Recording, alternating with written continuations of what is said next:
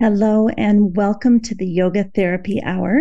Today we have a fabulous guest that I've been waiting for some time to interview, Doctor Perry Nickelston. And he has a whole system that he calls Stop Chasing Pain. He himself had an autoimmune disease and realized that both chronic pain, autoimmune, inflammation, I'm going to add long COVID in there, and a number of other problems that allopathic medicine has a very difficult time supporting people with, that they all have this common denominator that he talks about, and that is the lymph system. And the lymph system is obviously connected to the cardiovascular system. It's connected to the nervous system. It's connected to the skeletal muscular system and the contractions of your muscles that act like pumps for both the blood and the lymph. But it is a forgotten system. And as you'll hear in this interview, I myself was in chronic pain for some time. And somehow intuitively, I found my way through it. But until I started watching Doctor Perry on his I G Instagram handle, which is Stop Chasing Pain, I didn't know why it was working. And then once I saw him, I realized, oh my gosh, this is working. So, you know, one of the interesting things as yoga therapists, I think we have to be really careful of, and I've had a number of guests on recently that are kind of adjunct to yoga therapy, such as the seasonal affective disorder doctor and the thriving with anxiety doctor and the dream analysis doctor.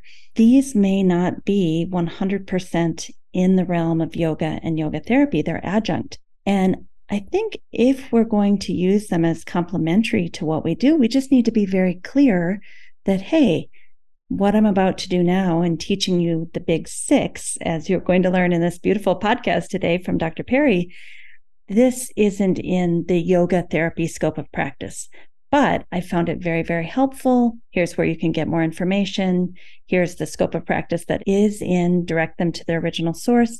There's no reason we can't use adjunct therapies to yoga therapy. We just have to be very clear about what is yoga and what is not. And then, of course, how we are trained. Are we really qualified to be doing what we're doing? That type of thing. And under whose mentorship did you learn to do this other thing? I had some questions recently about, hey, can we do all these things during a yoga therapy session? And my response, just my opinion, is no, this isn't yoga therapy, but it is if something that if you're clear about, you can put together with your yoga therapy and just communicate clearly when you're switching to the different scope of practice. So as much as I love yoga and yoga therapy, it was not the thing that got me personally out of pain. I was working primarily with the nervous system, and that was fabulous, and it was doing a lot, but it wasn't the final thing. And the final thing for me has been working with the skeletal muscular system and the nervous system and the lymph system. Those three things together are what helped me get out of chronic pain and autoimmune disease and just feel a whole lot better. So this is why I'm bringing people like Doctor Perry on the show, because I think we need to be really good at what we do and stay in our scope of practice. And I think that there are other things out there that are super, super helpful for us and our clients. And I want to see as many of you heal as possible. And I want to see you helping other people to heal, especially when it's really simple things like Doctor Perry is teaching us with the gentle rubbing and gentle tapping that takes three minutes a day, properly hydrating. I mean, these are common sense things. You know, when I look at an actual yogic lifestyle where you might get up with the sun, let the sun come into your eyes, walk for a little bit and kind of pump the blood and the lymph through your system, then do your asana practice and your pranayama practice. All of these things, I think in the ancient times, they had it all covered. But we in our modern lifestyle, we don't. We roll out of bed, we grab a cup of coffee, we sit and drink our coffee. I mean, it's just a completely different thing. So maybe in ancient times, the way they sequenced their day, their dinacharya is what we call it, it probably had all of this built in. But we, as modern people running off to work in the morning, maybe having a commute, sitting all day, we've lost the art of dinacharya, or the art of the daily routines that keep our blood and our lymph pumping, that keep our nervous system calm, that keep our digestive system working well. I think the yogis had it covered. It's just that a lot of us aren't doing those things. And I think if we could get back to that, we may have less need for all of these other adjunct systems. But it's really hard to get up at, you know, before the sun and make sure we do every one of the steps of dinacharya daily. However, I just want to say, I think it's really important that we as yoga people do study that. We do go back to our roots and then use all of these other adjunct therapies that can help us. So I welcome you to Doctor Perry. He is a great teacher. He does what I love, the circular learning, where he says the same thing in different ways over and over. And I don't know about you, but by the end of this podcast, I'm like, I need to take every single one of his courses listed on his website, because he's remarkable. And I think he's helping a lot of people.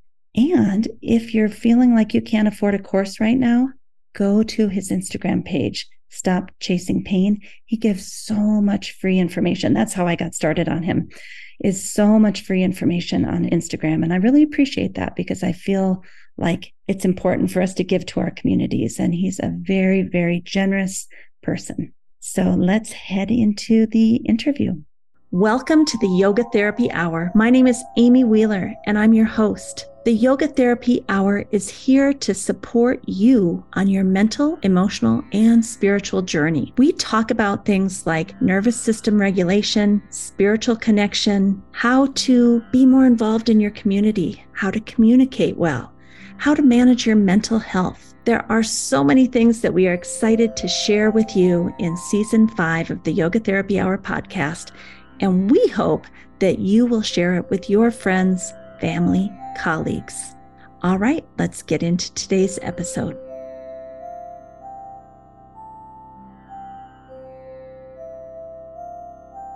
Welcome, Doctor Perry. I've been a longtime fan of you on Instagram, and I'm so happy to be talking with you today. Thank you for coming. Thank you so much for having me on. I'm really excited to be here. I hope you're still a fan when we're done. I think I will be. I've watched enough of your your uh, videos on Instagram to get a good feel for you. So, oh, nice. By the way, that Instagram is Stop Chasing Pain. So that's kind of where I'd like to start. I was reading your bio, and you're a chiropractor, but mm-hmm. It said in your bio you had an autoimmune disease. Was that kind of what started you on this path of the link between the lymphatic system, movement, and how it all feeds back into the nervous system? Great question. It's a little bit of both. I would say the lymphatic system pathway came more later in my journey when I got the autoimmune disease, because mm. uh, what I had studied up to that point and my mindset at that point wasn't enough to get me better from the autoimmune disease. If I also, I was doing more of what I've done up to that point, which was more musculoskeletal based, muscle, fascia, ligament, joint, and even some nervous system stuff, because I'm a chiropractor, right? So I was focusing a lot on those systems, but that wasn't enough to pull me out of what I call the abyss when I was really, really sick. So I had to learn to think differently. I had to look at the body differently, ask different questions. And that's when I started to study the immune system more, hence autoimmune, right? Mm-hmm. And then the lymphatic system I discovered once I went down that pathway. But the Stop Chasing Pain brand actually began a long time ago, because its central tenet is don't just treat where it hurts. That's what mm-hmm. Stop Chasing Pain means. I mean, I want you to treat there, right? Mm-hmm. One, because the patient or a client, if you're in the healthcare field, actually expects you to, right? But if you've been in this long enough, you know better that there's usually another place that's contributing to where the site of pain is. So, but here's the thing. Let's give you an example. Let's say your right shoulder hurt. And, you know, rather than just treating the right shoulder over and over and over and using a lot of different techniques over and over and over, I found that people really weren't staying well. Or, and if they got well, it came back, right? Or it didn't work at all. It was very frustrating.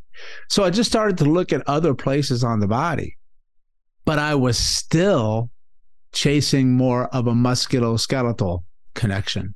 Mm-hmm. So for example, your shoulder is intimately connected to your hips, particularly the opposite side hip, because they have to work together when you walk. Mm-hmm. And I would look there and then people would start to get better because I was looking at the hip. But that didn't help me when I got the autoimmune condition. Right. Then I had to look at Stop Chasing Pain, but other systems of the body.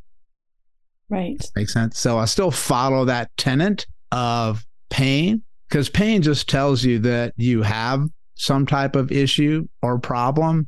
It doesn't tell you anything about what it is or even where it is, quite frankly, because just because it hurts there doesn't mean that that's the X marks the spot. That's usually where something ends up, not where it starts. Well, the reason I ask this question is because I, many years ago, tore my meniscus and didn't get surgery. And it basically, over a nine-month period, turned into what felt to me like a fibromyalgia kind of attack. And the only thing that would help, I mean, I did everything, was the foam roller, making sure I was super hydrated, the rebounder, the little trampoline. Yeah. And the other thing that I want to ask you about your opinion sometime today is those vibration plates. Ah, you know, yes. That thing helped me. Like, it would stop the pain cycle like that. I would feel better instantly. So that's when I got interested in your work, because I'm like, something is going on here. And I think the common denominator of all those things I listed, hydration and bouncing, and is lymph. Yes, absolutely. Well, I love all of those things. Mm-hmm. And there's a reason why they all worked for you is, one, most people are dehydrated. Yeah. And they don't even know it. And if you're dehydrated, you're going to be more prone to pain. Right? Yeah. And most of your lymph fluid, which is the waste management fluid of the body, is water. And you're mostly water. Yeah, your body, your brain is mostly water, and your blood is mostly water. So what happens if you don't have enough water? Every single one of those systems has to work harder, and then they're eventually going to break. And that means pain for you, right? And one of the reasons that some of that meniscus thing can kick off like fibromyalgia type symptoms is that's the proverbial straw that broke the camel's back on your immune system and your nervous system, is the knee, but it was a catalyst for something that was lying in wait. And then all of a sudden that was enough to just, the dam broke, if you will. Right. So, and then the trampoline is fantastic. One, because you're moving like most people don't move, which is up and down. Mm. And then when you do that, you move everything, particularly fluids in the body. That's why walking is so great, and many people don't walk.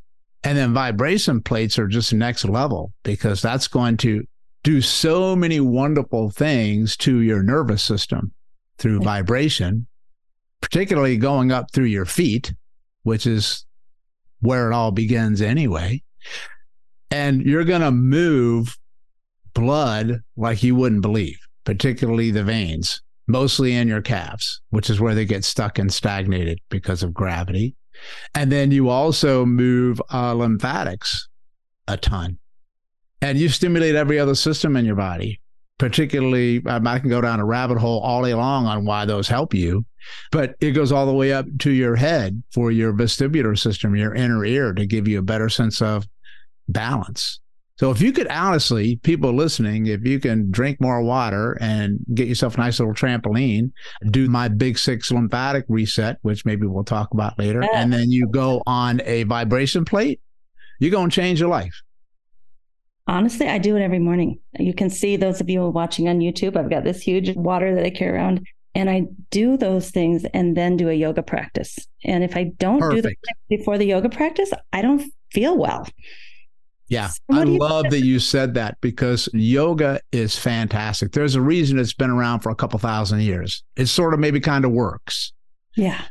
And, but if you can prime yourself up and get your body even more ready to do those type of fundamental basic movements through increasing blood flow and lymph flow before you move, vibrating all of the connective tissue called fascia in your body and your joints, well, your brain loves that because it has a much better sense of awareness about where all of your body parts are because you just shook them. And that helps you move better and easier. And you can do more yoga for longer in your life. I mean, why wouldn't you want to do that? You know, and I got that from you. I had been watching your videos that you nice. should prime your body before you do any kind of exertion. And um, yeah, prime your body to move. It's built to move, but you need to prep it. All right. So we're going to talk about the big six, but I want to ask you, I do the big six, and you're going to hopefully tell us what that is, while on the trampoline. Is that overkill? No, that's great. You know, you're doing the two at the same time. You're multitasking. That's fantastic. Yes, I love it. That's not overkill at all. Okay. So well done. Talk about the big six, because this is another thing that really changed my life. I just fundamentally feel different after yeah. about three minutes. Yeah. Yes, you will. I'll be honest with you. I think it can be one of the single most powerful things you can do for self-care every day of your life, the rest of your life, to change your life and improve your life. And it seems so simple. And to the outside, it almost seems silly because it's so simple and you don't understand how it can make such a difference. Well, hopefully you will so at the end, because it's just about physiology of your body and the stuff that your body needs in order to heal, recover, regenerate, stay adaptable and resilient so you can be what I call a hashtag beast mode monster. Right? And, yeah. and and move and feel the way that you're meant to. All right. Mm-hmm. So I think it's important. One, I'm going to say a statement that I always teach, because I'm going to tie a lot of other systems together besides the lymphatics when we're talking here. And I'll do a brief explanation of what lymphatics are for those that might not know. Beautiful. Here's my phrase. No system in the body ever works alone. It never gets injured alone. It never heals alone. There's no such thing as an isolated injury. There's no such thing as isolated healing. It's all or nothing, right? Your body's one piece. Humans break it up into parts, and they're the ones that actually named the parts. But your body's like, I don't care what you call me. I just want you to know that I try to help everything out when something is not right. Mm. So what do I mean by systems? Well, it's all the ones that you hear about, from your nervous system, your immune system, your cardiovascular system. And they're all separated in medicine with different specialists. But every single one tries to help each other out all the time. So when you jump on that trampoline, they're all going, all right? I sweat. Yeah. And so I've just found for me that I neglected doing anything intentionally for my lymphatic system my entire life because I just didn't know. Right. And the only reason I didn't know is because I didn't get sick enough yet to pay attention to it. So the lymphatic system is part of two primary systems. One is your immune system. It's the biggest part of your immune system. Its job is to make sure that you don't die, and it kills things that's trying to kill you. Bacteria, parasites, viruses, cancer cells, anything that gets inside from outside, or anything that's inside that needs to get out, like your own waste from your cells from physically training and doing yoga. Yeah. Right? Or eating the, food or stress. Definitely food, if you want to call that what people eat these days, food. Mm. Your lymph system has to be the waste management for that. It's basically a waste management system of your body through what they call lymph nodes. I call them mini toilets that flush out waste. And you got about six hundred to seven hundred mini toilets in your body, and they're all over the place. Okay.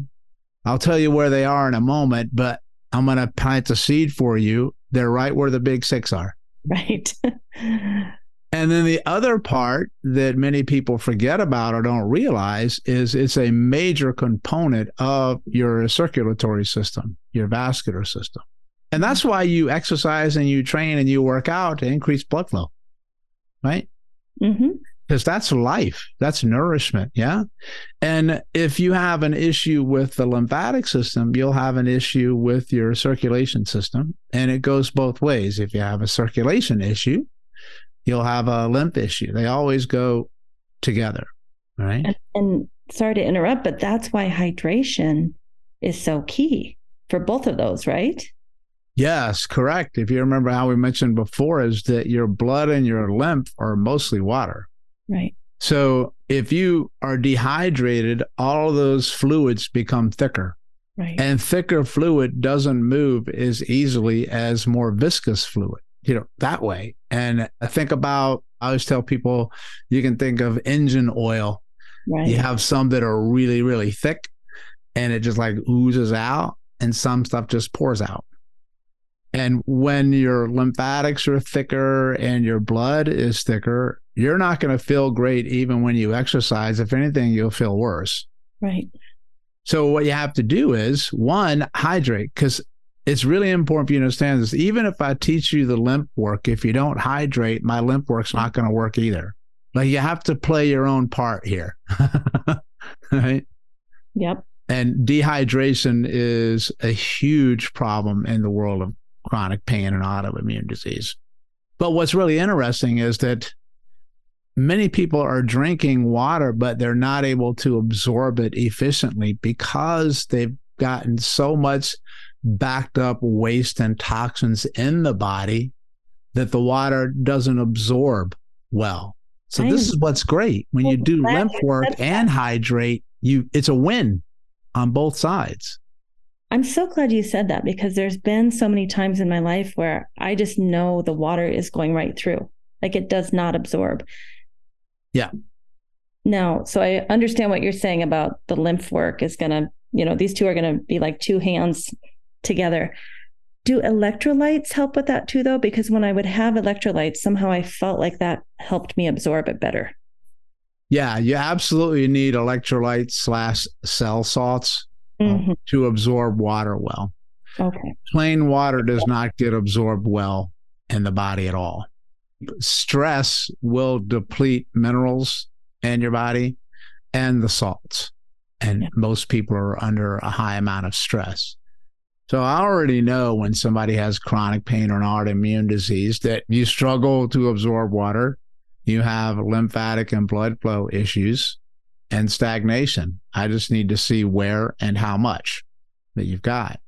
So when you put the water in, it's what's quite interesting is that if you're really, really toxic and you're full of waste and waste can't get out, your brain and your nervous system, your survival system has to think of a strategy for you not to die because of the waste accumulating if it can't get out.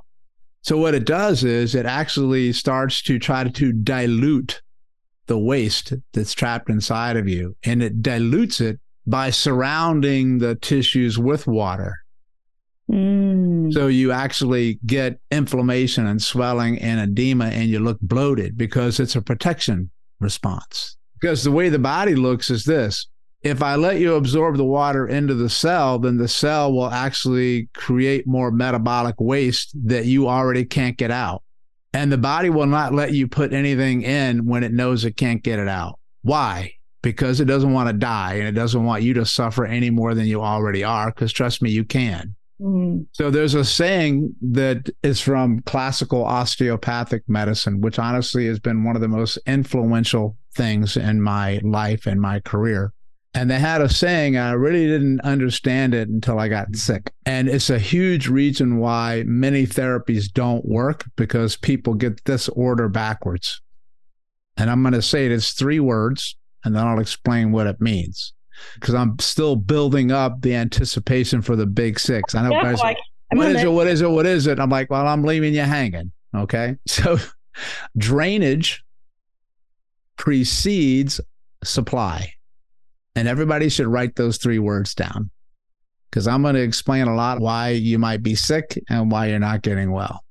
Drainage precedes supply. So what's precedes mean? Comes before, right? Drainage is getting the waste out, which I call muck, out of your body, whatever is stuck in there, right? And that gets out primarily through two ways, lymph and veins, those two. And then that transports through the vascular system to all the other organs, so you can poop it out, pee it out, sweat it out, breathe it out. Those are the primary ways that waste tries to get out. And most people have issues with those. So if you're blocked in your lymph and you're blocked at the veins, well, then you're really going to struggle on your supply side. But that's what everybody tries to do first. They take all these new supplements to try to get their nutrients up. They change their diet and they stop eating crappy food, which is good, and they eat healthier food, right? But here's what I want you to understand. Healthy food and supplements also become waste, just like crappy food does. It doesn't matter. It's still waste. So everybody's putting stuff in the front end. Meanwhile, your drain is clogged and your body is saying, I appreciate the effort, but I can't do anything with that here. Can you unclog your toilets first? And then you can do that other stuff all day long. Right. So when people come to see me, those are the ones that have tried all the supplements, tried all the diets. They've done everything on the supply side, even exercise. And nobody's ever talked to them about lymphatics or the vein flow, which is the waste flow. And if you just start to do some of that, and you'll get it with the big six, you're going to be literally astounded, the shift that happens. And you say to yourself, how can it be that much of a shift with something so simple? I just told you why. That's exactly how I felt. And before we go there, I appreciate this analogy of the clogged toilets. Doesn't matter how good your diet is. That toilet is clogged. So I love that. But yeah. I think, you know, going back to your point, something so simple can have such a dramatic effect, such as the big six, which you're going to tell us about. I'll link an actual yeah. video in the show notes. We're always told that it's not that simple. It's not just one thing. But in this case, it really works. Yeah, it really can be that simple, right? So whoever's telling you it can't be, well, they're one hundred percent wrong. And I'll agree that it's usually never one thing. It's a combination of a lot of little things, but some little things are more important than other little things. Mm.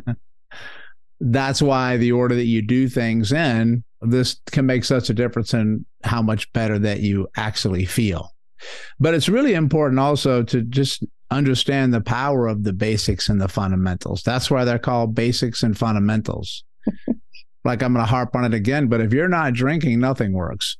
If you're not sleeping, nothing works. If you're not moving, nothing works. But the lymphatic system has such a big effect on all of those, because that controls the environment of how healthy the inside of your body is overall. So if you can clear that out, all these other things begin to improve. Like, you will sleep better. You'll absorb water better. You'll move further, harder, faster, stronger, longer with less pain when you start to do the lymphatics. And what's interesting about the body is that I like to teach this concept for people, is that humans tend to think in very linear relationships, like input to A equals input to B. Small input equals small output, right? So that's linear. Mm-hmm. So when people see a big six, they expect, okay, well, you know, I should get some type of result from that. But the human body is not a linear organism. It's nonlinear. That's how physiology works. That means this, something really, really small can be ginormous on its effect. If you want to get a living example of that, try to get a pebble in your shoe, mm. a mosquito in a room with you, It's a big deal. So that's why something little can make such a profound difference. You just got to figure out what that is. And I'm here to tell you that the lymph one is a small one, but it's a huge shift in everything else. And to the big six, remember what I told you before about the lymph nodes? Mm-hmm. They're the little mini toilets, okay? And you've got a six hundred to seven hundred, somewhere in that range, and they're all over the place, but they gather in clusters and communities where there's more in some places than others. And it's designed that way because one of the things that moves the lymph and the lymph node waste is movement. So these clusters are gathered around the largest primary joints of your body that are supposed to move the most through walking and running and climbing and things like that, and through yoga. Thing. I'm going to pull up on the screen just a picture that I was researching this morning of a person, and it's exactly what you're saying, that the lymph is kind of around the shoulder joints, yeah. the hip joints, the knee joints. Yeah, so it was designed that way with the body because the more you move your shoulders, particularly over your head, that's why hanging is so great, right? Or just in circles. And uh, the more you can not sit in a chair, which completely blocks the crease of the groin and the back of the knee and your belly, because people usually slouch and slump. I'm sitting up a little taller right now. Yeah, people usually do. But I mean, look at the average posture of how humans are today. They're very flexed forward. Yeah. Because they're looking at a phone or an iPad or a computer all day. And especially over the last several years, we weren't allowed to go outside for many different things. So you were sitting a lot, right? Every single one of those areas gets clamped down and doesn't move well, and you clog the toilets. And so movement moves lymph, but also diaphragmatic belly type breathing moves the lymph. That's why yoga was ahead of the curve, because they talked about many different types of breathing techniques through the belly, because that's the pump. That was one of my questions. So let's take a little detour from the big six and really talk about that physiologically, when the diaphragm lowers down and it, like yeah. what's happening to the lymph when you take a three-part breath or a diaphragmatic breath. Absolutely. Well, it's really important to understand a concept here where most of the lymph is located in your body. The skin is one part. Mm. Two is from the neck up. So you've got about six hundred to seven hundred lymph nodes. I know I've said that before, but it's about repetition. One third of that number is from the collarbone up. And that's why you give workshops on the glymphatic system, right? Right. The brain waste management system. So let's think logically, first of all, why that might be. Well, that's because your brain sits above the neck. Mm. That's some precious cargo up in here, because if you lose that, it's lights out. But that's also where all the primary blood flow gets to and from your head, through where the lymph nodes are. Mm-hmm. So what that means for everybody listening is that you always need to work the neck, no matter what hurts in your body, all the time, no matter what. But doc, mm-hmm. my neck doesn't hurt. It's my foot. I don't care. You work the neck. When you right? say work it, you mean like with the big six that you're going to. Big six will be a part of it, because number one and number two are in the neck. That's right. Where you start. And then just start to massage your neck and your face, but bottom up, which we'll explain in a moment. Mm-hmm. And most people don't do anything to the face, head, and neck until it hurts. And then the biggest location of lymphatics are right in your gut, your abdomen, your belly, because that's where most of your immune system lives. Remember when we talked about the lymph being part of your immune system? seventy to eighty percent of your immune system is in your gut. So, well, then, of course, the lymph's going to live there because it's the biggest part of it. So you need to move the lymph in your belly. And the only way you're going to do that is through moving yourself and then breathing, so you can create pressure in your belly through breathing.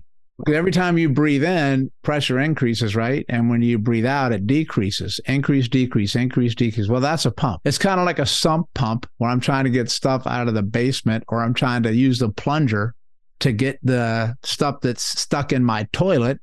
Why does the plunger work? Pressure. That's how it works. That's how fluids move in the body, pressure. I'm going to give you one of the most important concepts for you to ever understand in your entire life about your body.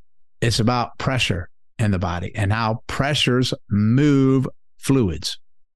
Most people know about the heartbeat because that moves the blood flow, but so does breathing.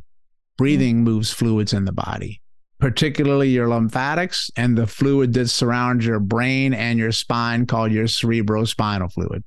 So when you breathe in, you have a muscle above your organs and below your lungs, kind of at the bottom of the rib cage. It's a domed shaped muscle, almost like a parachute that you've seen open. Whenever you inhale, that muscle contracts like you're making a bicep muscle, and it pushes down towards the floor. And everything underneath the parachute moves with it. So it pushes all of your organs and your abdomen towards the floor. And at the bottom of the floor is another diaphragm called your pelvic floor. That's the one that prevents you from peeing your pants or pooping your pants when you have pressure down in there. And some people listening may have issues with that. You have pelvic control problems sometimes. Well, that bottom is a hammock that's shaped the opposite way, and it catches the organs underneath. Yeah. And then, so that's the inhale. Now, when you exhale, the diaphragm relaxes back up. So it comes back up towards the lungs, and then everything gets sucked up towards the head. So it goes down and up, down and up, down and up, and that moves the organs. So one, that helps the blood flow in the organs, but it also helps you poop better because you're moving your intestines around. But it actually moves the largest gathering of lymph in the body, which sits about halfway between your belly button and the bottom of your sternum. Is the largest lymph node in the body, and the fancy term is called cisterna chyli. That takes all the lymph from the abdominal region and the lower body to transport it up to your collarbone, which is where it needs to go. Just below your sternum, above your belly button. Yeah, so it's about halfway between the navel and the bottom of your sternum, which is the start of what's called your rectus abdominis, your abs. Okay. It's roughly in there. Sometimes there's about a one or two or three to six centimeter difference between people, but that's where it resides. And that's usually the biggest block that people get. Can I ask you, and we're still getting to the big six, but like how firmly do you need to massage that or press on that? Yeah, to get into your belly? Well, what you'll find is when it's really congested of lymphatics and has poor blood flow in and out, you might not be able to put much pressure in there at all because it really hurts, because there's a lot of inflammation in there. Why is there inflammation? Well, I would be inflamed too if I'm surrounded by waste and I couldn't get oxygen all day long. And you put pressure in there, and a lot of people sometimes can't tolerate much of it. And that tells you that's an area that you need to be in.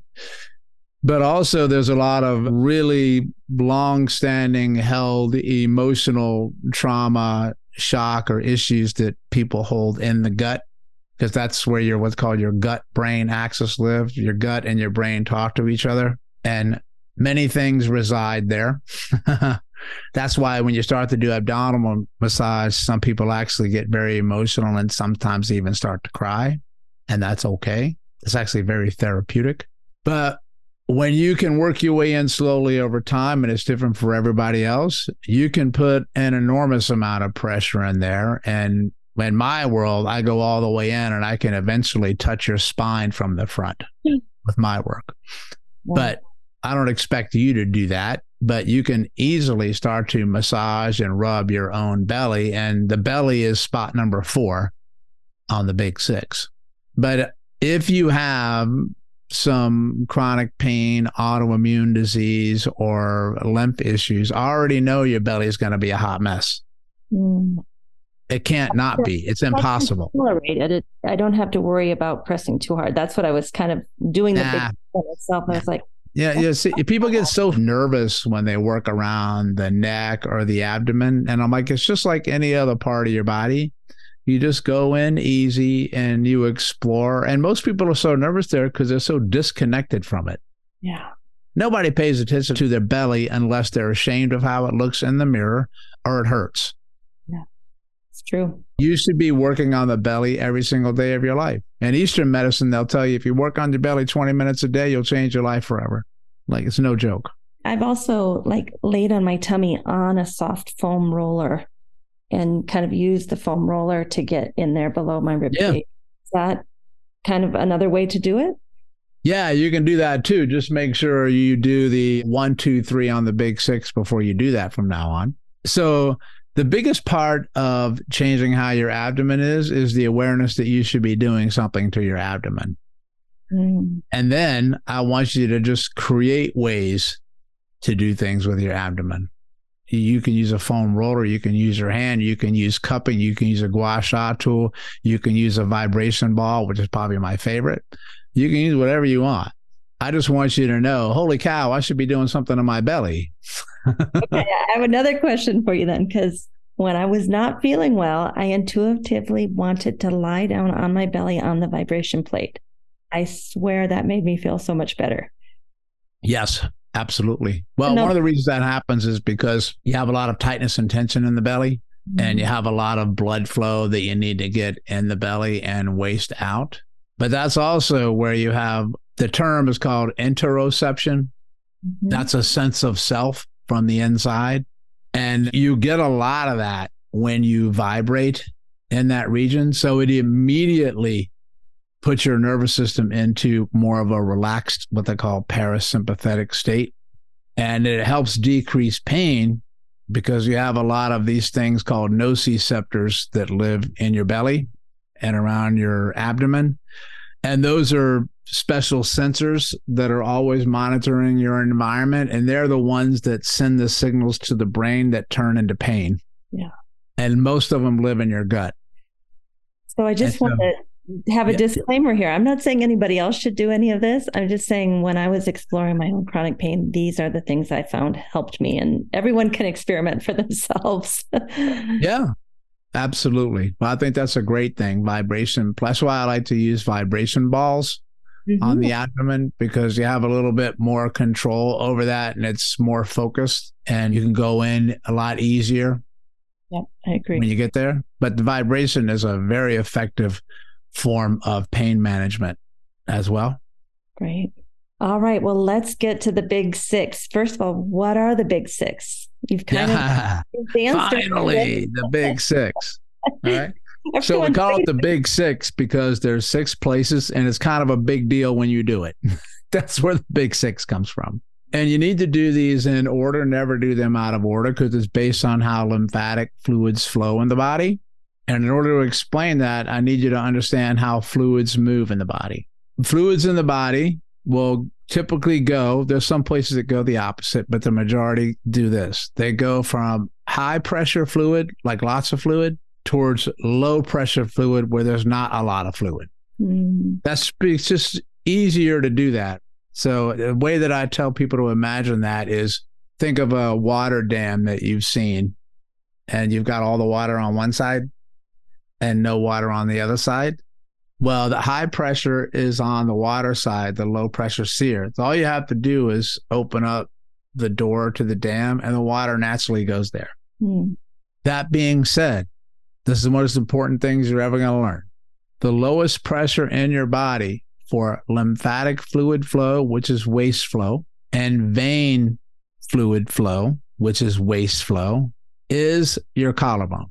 Mm. The lower part of the neck, and what they call the subclavian. Sub means below, clavians for clavicle, subclavian vein, because that's where everything wants to go.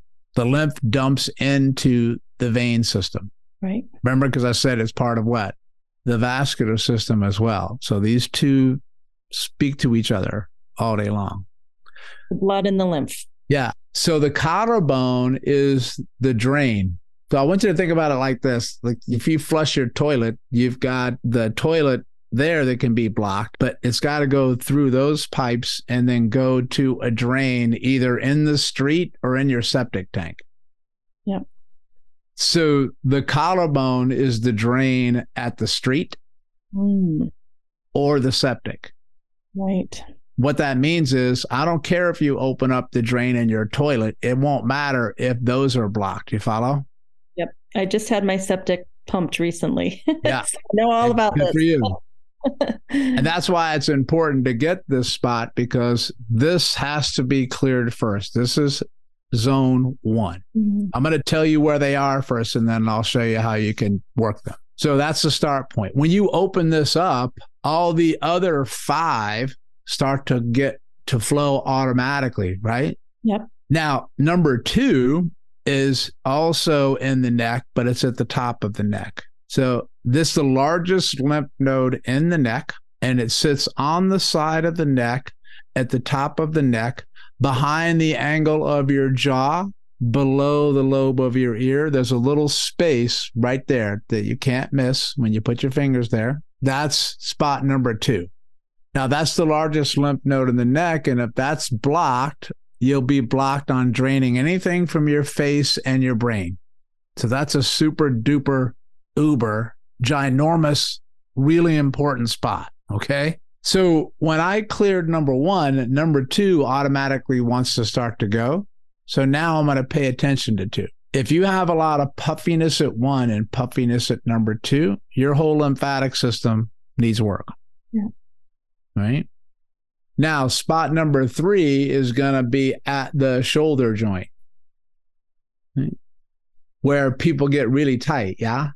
Mm-hmm. Because of poor posture, poor breathing, rounded forward, things like that. Spot number four is your abdomen, your belly, from the navel up, the whole thing. Mm-hmm. That's spot four. Spot number five is the crease of the groin where your pants crease when you sit. Those are called inguinal lymph mm-hmm. nodes. Spot number six is called popliteal. That's the term for behind your knees. Now, the reason we do that is because you need to clear fluids from low pressure towards the highest pressure. Now, the highest pressure is at the knee. Yeah. Because the knee has to travel all the way to the collarbone. You follow? Does that make sense? Yeah. So I don't want to clear the knee first, because I could be pushing the knee towards something that's already blocked higher up. Right. And then so you'll get what's called a backflow. And you'll say, why? I'm actually more swollen. That's because you didn't open up the drains the right way. When you have the collarbone, that's the lowest pressure. The highest pressure overall that's furthest from from that in your body are your feet. That's why everybody gets the swelling in the feet and the ankles when they have circulation issues, because it's the furthest distance to go. It's also why the vibration plate helps so much, because you can help push that fluid up. Because now I want you to think, what if you cleared those big six and then you jumped on the vibration plate? I'm going to tell you, you're going to have a vastly different experience is what I'm going to tell you. This is what I figured out on my own. I'm so happy to hear this. It's yeah. got the trampoline with the big six, then the vibration plate, and it's yep. magic. Yeah. So we tell people to do big six before you do anything or in conjunction with something that you're doing. Now, the most important thing I want for people that are watching or listening to understand is the awareness of, one, that you have a lymphatic system and you should work it and you can work it. Two, these six places that I want you to do in order. And then I'm going to now show you different techniques that you can do, because there's no universal special number of times to rub or what to do to it. It can be anything, honestly. What's non-negotiable is the order that you do it in. And then I'll cover dry brushing at the end of this a little bit. But before I move on, it's really important that I take a moment to explain something. This looks really simple, but it's one of the most powerful things you're ever going to do physiologically to change how your body functions. It's really powerful. So if you're already sick, if you already have autoimmune disorder, or you have chronic pain, you can do the six, but I want you to go easy, because you can expect to get what's called a detoxification reaction from this. That means you feel worse before you feel better. And some people say, I was doing the big six to feel better, and I feel like I got run over by a truck. Well, one, that can happen. And two, it's normal, because you're starting to get this stuff that's been stuck in your body for so long, stirred up, and then the immune system try to kill those things and get them out. Now, this can also happen to people that supposedly think they're really healthy because they're not currently sick. And just because you're not sick doesn't mean you're healthy. I have a lot of people that look great in the mirror and then they do the big six and they get sick afterwards because they're toxic and they didn't even know it because they didn't get sick enough yet. So that's, that's really important. Don't be fooled by how your body looks on the outside. Doesn't mean anything. And what are some of the things that you can experience? Common ones are headache. That's a big one. Tired. Fatigue, lethargic, skin issues happen. A lot of people will break out on the skin. You can actually have more physical pain in areas that are painful for you now afterwards. And I want you to know that that's okay. That's normal because it's better to get these things out than have them in. You may actually have a resurfacing of prior pains you've had in the past that you thought were gone. That's also quite normal. You might actually feel sick, nauseous. Some people sweat and they feel like they need to lay down for a while. It could be any or all of those things, or hold on, it could be nothing at all. You might get nothing. Most important thing I want you to understand is this. Make sure you hydrate before you do the big six. And I don't want you to repeat the big six again if you have a detox reaction until you begin to feel better. So if I did a big six today and I feel worse tomorrow, don't do the big six again. You may have to take a day, two days, three days, or a week before you do it again. Now, why am I telling you this? Because your body's already going to be struggling to get these things out. I don't want to do it again and then send a tsunami at it again. You need to go slow. Yeah. Okay. It just, like you were saying with the water, it just makes more toxic buildup that you can't get rid of. Yes. You know, so you're opening your drains, but your drains don't function that well yet. Yeah. And you need to give your body a chance to catch up because your immune system is going to do its job when you start to stir these things up, which is try to kill it. Yeah. That's what symptoms are, by the way. I mean, when you get sick, that's because your immune system's trying to kill something that's trying to kill you. Well, that's what it's going to do when you're going to get these things moving and out of your body. The last one is this. I really want to make sure you're hydrated, and I don't want you to do the big six if you're currently constipated. Mm. Because you're going to send a lot of this stuff towards your detoxification organs, and if you can't poop the waste out, you're not going to feel good at all. I don't care what you have to do to get yourself to poop before you do a big six, but I want you to do that before you do the big six. Listen, the big six can help you poop, but I'd rather you clear your pipes first.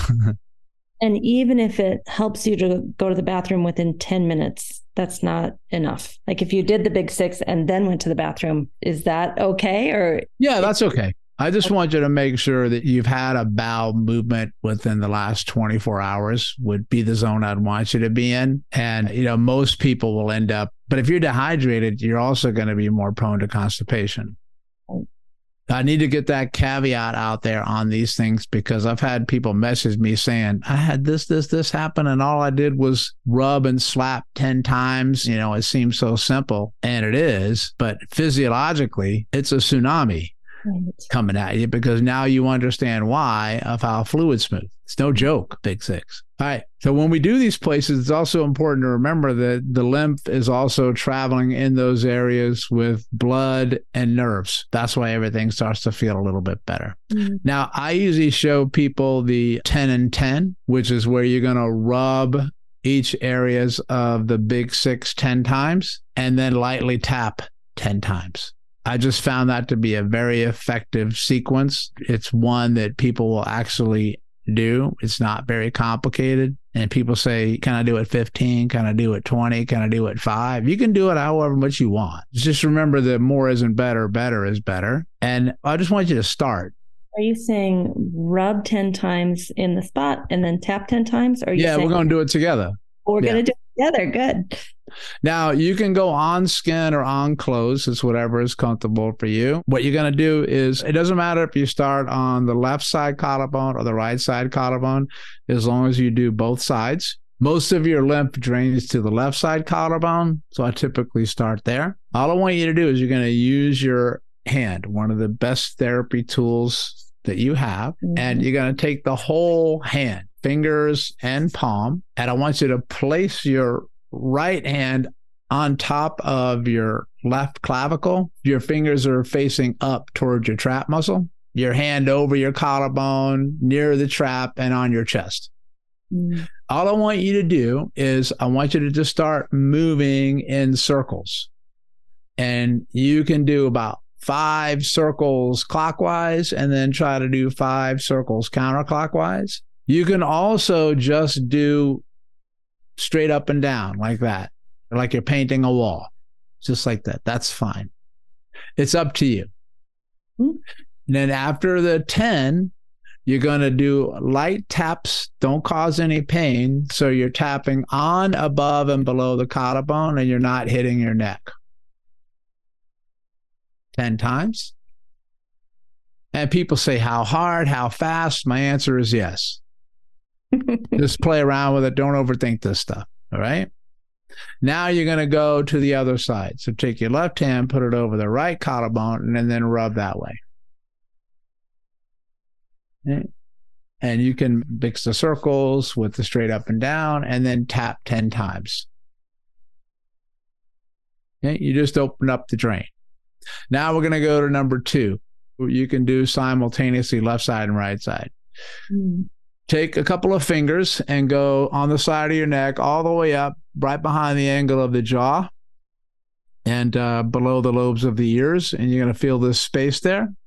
I just want you to rub up and down, or you can do some circles there, different directions, about ten times. All right. And now this one, you just use your fingers and lightly tap in there. If the tapping feels painful or uncomfortable, or you don't like tapping, double down on the rubs. All right. If it hurts a little bit, does that mean that it's clogged up? It can be, yes. I don't ever want you to send yourself into pain. Discomfort's okay. But if you don't like the tapping, you just stay with the rub. Usually it means there's inflammation there of some sort. Mm-hmm. And if there's inflammation there, that means the lymph is involved. Yeah. Now we're going to go to spot number three. That's at the shoulder slash pectoral muscle. So just put your hand flat over the chest as it goes into the shoulder right there. Yep. Pretty much right in that axillary region. That's the area that, you know, you have a lot of lymph nodes that women especially need to be cognizant of because of the breast tissue, right? And then I want you to tap right there, right where the shoulder joint is and the pec is. And then do the other side. Right? So do some of your circles. And then tap. Good. And now you're going to go to the belly. So when you're on the belly, I want you to put one hand on your navel, and then you stack the other one directly above that. So you're not stacking your hands on top of each other. You're putting them like this, okay? And then all I want you to do is start to rub up and down on your belly, going up and down. You can even go side to side like this, right? And then now place them and then do big, giant circles. Right? Couple one way, couple the other way. And now you're going to do what I call belly bangs. I want you to just hit your belly ten times. Right? Make sure you get your navel and above your navel. That's spot number four. Spot number five is the crease of the groin. So place your hands along the crease of the groin. You can go up and down, straight up and down from floor to ceiling. You can also do circles. So you would stand up and then rub, and then now hit the crease of the groin. Mm-hmm. That's going to free up the blood flow that goes to your legs, because that's the only way it gets there. Mm-hmm. Right? And then now we do number five. So this one, if it hurts your back or it's hard for you to bend over, you can sit on this one. And I want you to rub behind the knee, below the knee, and above the knee. So you get a little bit on your calf, a little bit on the back of the thigh and the back of the knee, and then do some circles, and then do your ten slaps. And interestingly, in Eastern medicine, they call that the magic back point, because if you hit that one about fifty times, your low back feels better. Mm-hmm. Yep. And that also, I've heard you say, like, if you have a Baker's cyst behind your knee, mm-hmm. that's a sign that the lymph is lymph is clogged. It certainly can be. Yes, there can be a relationship with that, without a doubt. And so that's the big six. And after you release those, I like for people to get a little bit of movement. So I actually have them stand up when they can, and you do a little bit of rebounding on the balls of your feet, like you're doing small mini calf raises very quickly. I don't encourage you to jump completely off of the ground, because most people's joints can't tolerate that because they're not trained to do that. You just do little things like this. And it's basically using your built-in rebounders called calves. Mm-hmm. And you're pumping the vein, the venous fluid that's stagnant in there, back up. I'll give you one guess where it's going. To the collarbone. Yeah. And then it's got to go back to what? Your heart. And then it goes back out again through the other part, which is the supply side, which is the arterial blood flow. Yeah. It's the supply and drainage, they work together. So if you do that every single day, once a day is often enough for people, you see how you feel and look for that detoxification. But a very common question that I get is, is it better to do it in the morning, in the afternoon, or at night?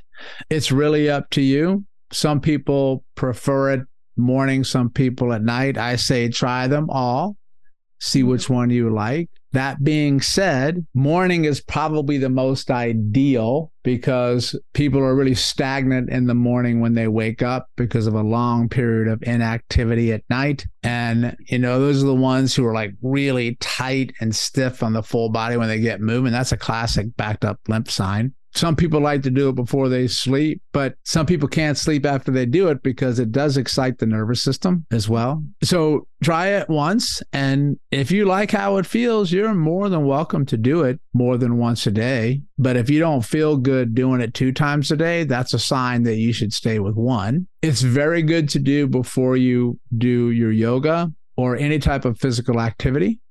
Mm-hmm. And it's really good to do after a strenuous activity, because now you can help get the waste out that you just made from the strenuous activity that you did. So you can do it before and after. After I've been sitting, like if I've been on my computer five or six hours, I'll do it then. And that feels really good. Yeah. So it's a great one to do. Also, if you're on a plane and you fly and, you know, you're getting ready to go, uh, it'll really get everything moving. So, you know, a lot of people will wear these compression socks when they fly, or they're wrapping it around the high pressure things at the bottom, right?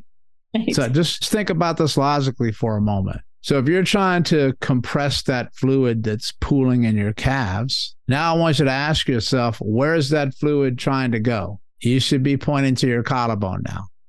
And then I'm going to ask you, because you know better now, what happens if my collarbone is blocked? What happens if I'm blocked in my arms and my abdomen and my groin? Well, your compression socks aren't going to do much, because you're going to push it up into the blocks behind the knee, because that's the first place it's got to clear. So if you do the big six and you have your compression socks, well, I mean, you just strap yourself in, because you're going to get a different result, because you understand fluid pressure. That's called hydrodynamics, mm-hmm. hydraulics. That's what it is. So Perry, I know we're getting close to the end, but I just have one more question. And yeah, not very often that I get to have you to myself here. I got time. No worries.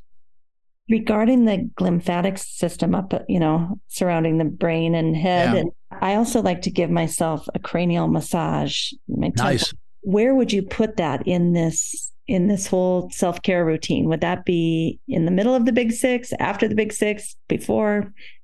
I would do it after the big six. Okay. Yeah. The reason being is that the glymphatics, which if you have lymphatics kind of at the end of that, and glial, that's the, yeah, that's the cells up in the brain. That's why they get glymphatics from glial cells, they're called. That system has to work with the peripheral lymphatic system. So they work together. Mm-hmm. And what I've found through my work is that if you clear the big six peripheral, which is outside the brain first, you get a better brain drain. Right. So you do your big six first, then you can focus on your cranial massage and your facial massage. Even another one you taught me, the roof of my mouth, to just like take my thumb and run it back on the right and left side. That completely drains just like that. I just immediately. Oh, yeah. Yeah. Roof of the mouth is a really big place for congested lymphatics. And that's called the hard palate.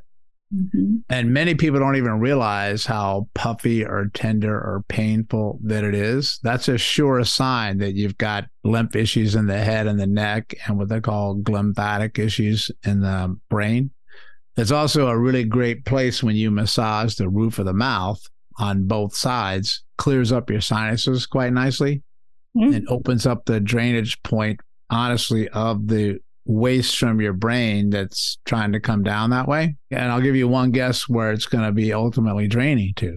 Well, spot number one. Yeah. Right? So it's got to go to the same drain point, which you just opened up, and it's got to go through all the lymph nodes that are in the neck. They're called the deep, deep cervical. Cervical means neck. Lymph nodes. They're finding the majority of the waste in your brain, called cerebral waste, goes to the deep lymph nodes in your neck. Mm. So let's think about that logically for a moment. What if you're blocked at your collarbone, spot number one? That means you're probably blocked at spot number two at the top, and you're going to be blocked in everything in between it. Then where's your brain waste going to go? Well, it's not going to go anywhere.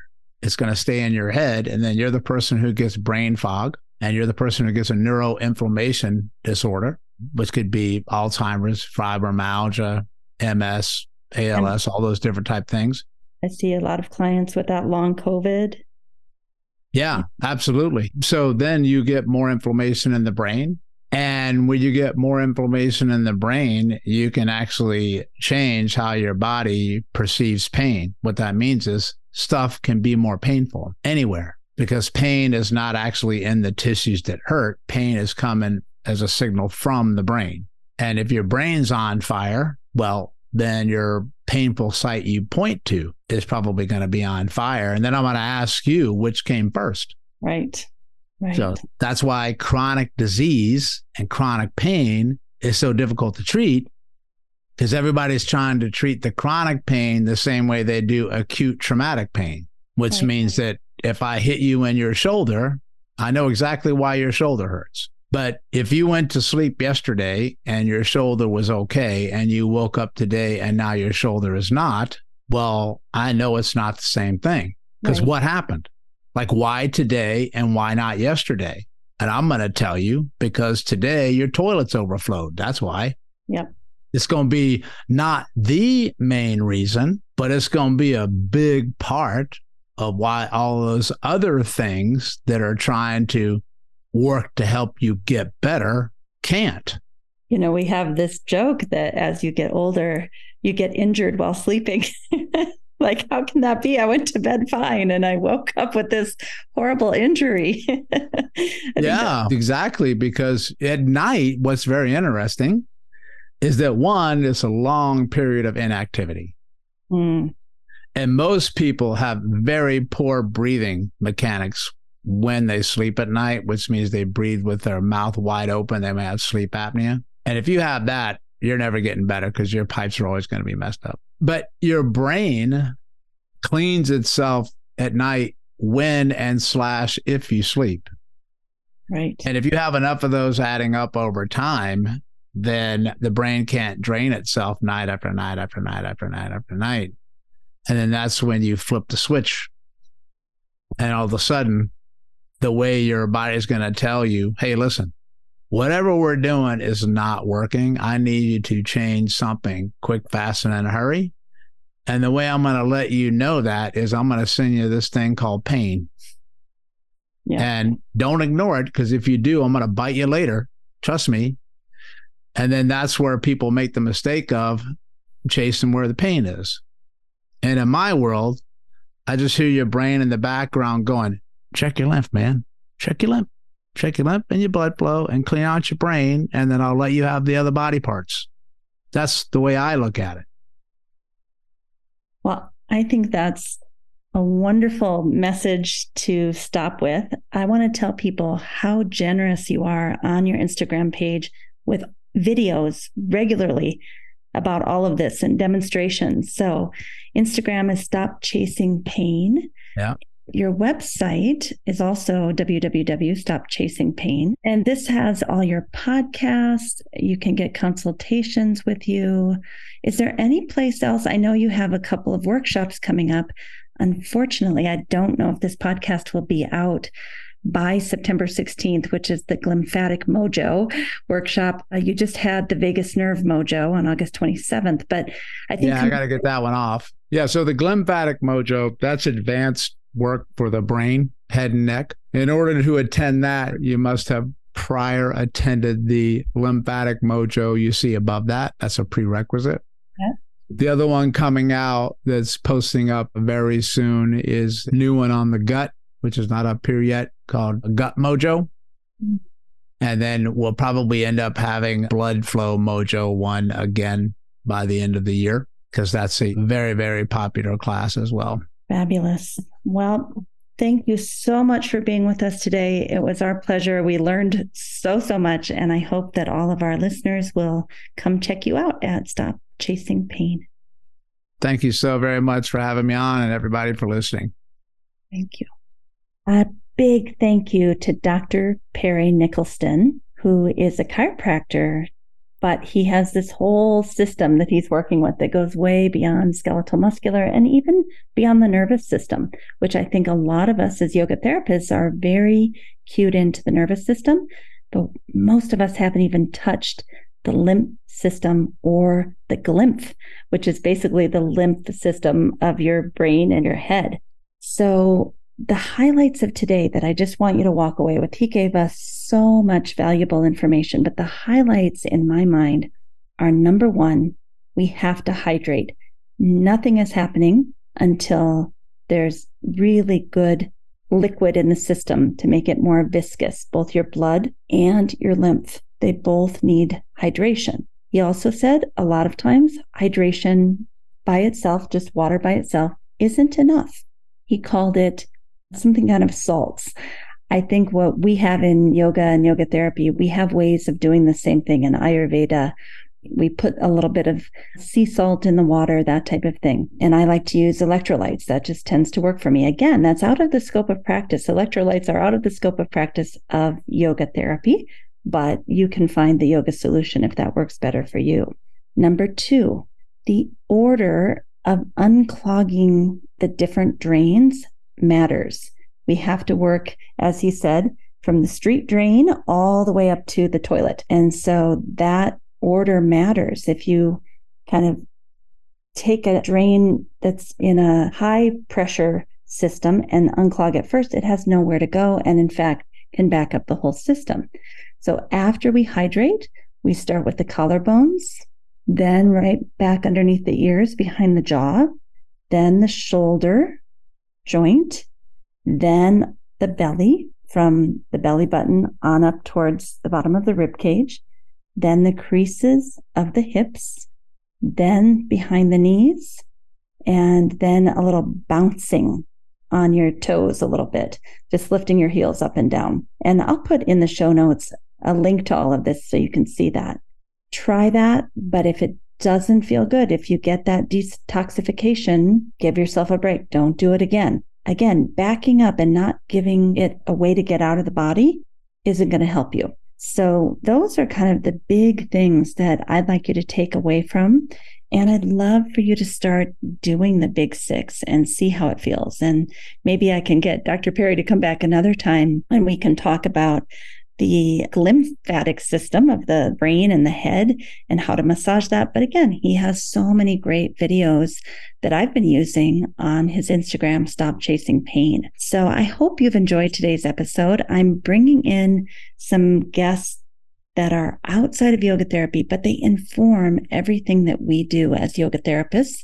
And I think as long as we are clear about our scope of practice, we're going to be okay. So thank you for listening. And it was good to be with Doctor Perry today. And we'll see you next week. A special thank you to our team here at Optimal State. We are truly a global family. George Mantuan, one of our executive producers. Adam Satchel, senior media producer and sound engineer from the Philippines. Krishna Panchal, a producer from Canada. Modupe Abdullahi, who does the show notes and is an editor for us from Nigeria. And Peter Morley, who wrote and produced the music for this show, who lives in Australia. Find more about Peter's work at w w w dot zen music dot biz. Thank you for listening. We'll see you next time.